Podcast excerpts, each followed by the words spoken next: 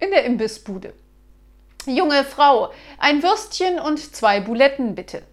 Die Bedienung geht zum Eisschrank, nimmt die beiden Buletten und klemmt sie sich unter die Achselhöhlen. Äh, was soll das denn? Ich taue die Buletten für Sie auf. Ähm, also wenn das so ist, äh, nehme ich von der Bestellung des Würstchens doch lieber Abstand.